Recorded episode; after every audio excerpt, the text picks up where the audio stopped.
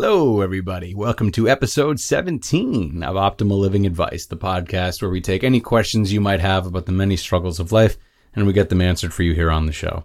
I am your host, certified life coach Greg Audino, and today we're talking about aging a little bit, particularly what it looks like to enter those dreaded 30s and all the expectations that come with it. If you're older than 30, you know how they felt. If you're younger than 30, you know what they're feeling unless you're a child, I suppose, which which would be okay. We keep foul language to a minimum here on Optimal Living Advice. Uh, well, anyway, enough rambling. Let's sit back and take a look at this episode's question. 29 years and 7 months. Somehow I am anxious about turning 30. It doesn't help that my family is asking me where's the house and when's the baby and other related life milestones. I keep looking back instead of looking forward. Any non cliche advice for the next decade? Somehow you're anxious. Well, it sounds to me like you have every right to be anxious if this talk of babies and houses are the only things you're associating the next decade with. I'm going to get to that in a bit, though. Babies and houses are common themes and or instructions or roadmaps or whatever you want to call them when entering your 30s. Let's go over some of the other common cliche things you might hear about, just for laughs. So, you got babies, you got houses. These aren't bad things, they're just weighted, heavy things. You also are probably hearing a lot about financial saving and starting that now. You're probably hearing about the gradual decline of your health and why you should start taking care of yourself now. You're probably hearing about making the right relationships and avoiding people who aren't good for you. Or if you're not hearing about that one, you're probably just figuring it out yourself with age. These are all common things at this point in life, and none of them are bad. All the things I just listed are cliche, but are also useful. The two can coexist, believe it or not. These are all very constructive pieces of information to at least pay attention to. Then there's the grittier stuff to prepare for that people probably aren't talking to you about too much. There's the looming death of your parents or aging of your parents, if you will. There's the dip in fertility. There's the friends that will be getting divorces, having affairs, or miscarrying.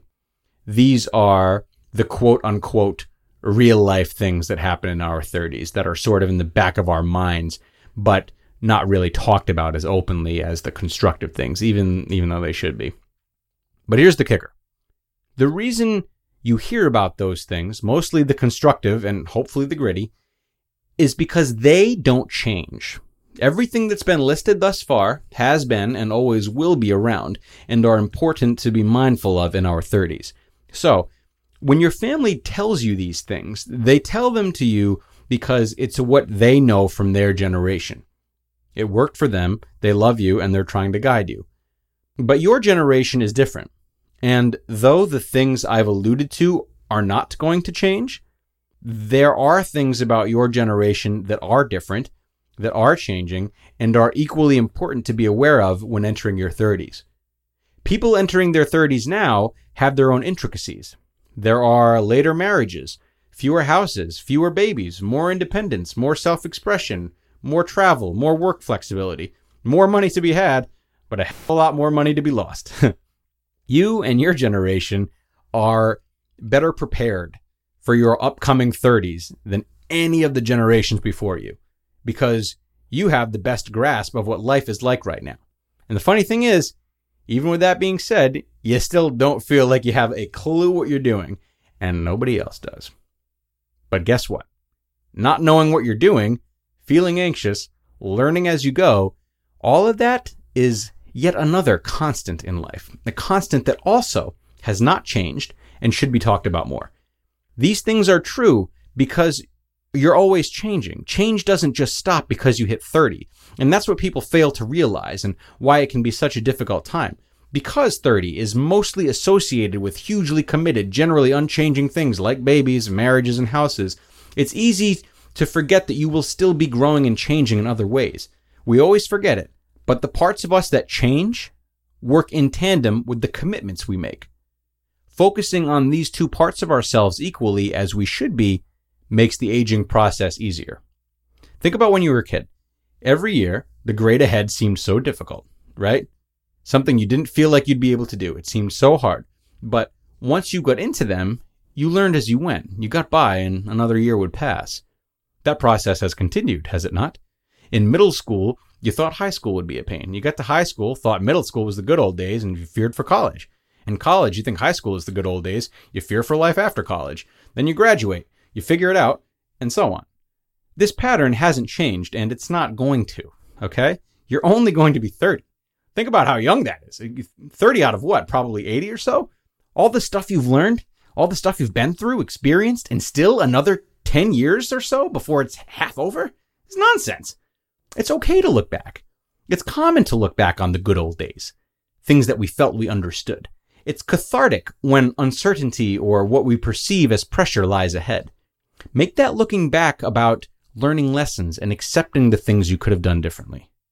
The feelings you're having right now are perfectly normal. And the older you get, the more you'll realize how normal they actually are on a long term basis. The more comfortable you get with that, the easier it will be to accept things as they are and need less to be satisfied and so on. Because that's what aging and maturity are really based on. It's detaching from the exterior and identifying separately from that which you have on the outside. All the exterior milestones, they happen for some people, not all. They happen at different times. They're right for some and wrong for others. There are plenty of people older than you that don't have houses or children. Everyone's story is unique. And as you enter your 30s, or at any age really, you have the opportunity to call the shots on just what unique story your life is going to have. So use this podcast as an opportunity to do just that. Really decide what you want in your life based on who you are and the time you're living in. And maybe that's cliche, maybe it's not, but making the changes you need to make for yourself and your own growth is not something that's going to change whether you're 30, 40, 70, or 80. All right. I'll tell you that for free. Now, before we go, I do want to leave you with this one final thought. I'm going to go back a little bit, and God knows I'm all over the place in this episode as it is. Uh, this idea of looking back, a lot of the times when we do that, especially when blended with uncertainty for the future, it's easy to feel as though we are not our own age. All right. Like, for example, you might feel as though you're still 20 rather than 29 in seven months. At the same time, however, it might be easy to look at actual 20 year olds and think to yourself, look at these idiots, you know? So if this is you, pick the age that you feel you're at and consider the lessons you might want to bestow upon a person who is actually that age.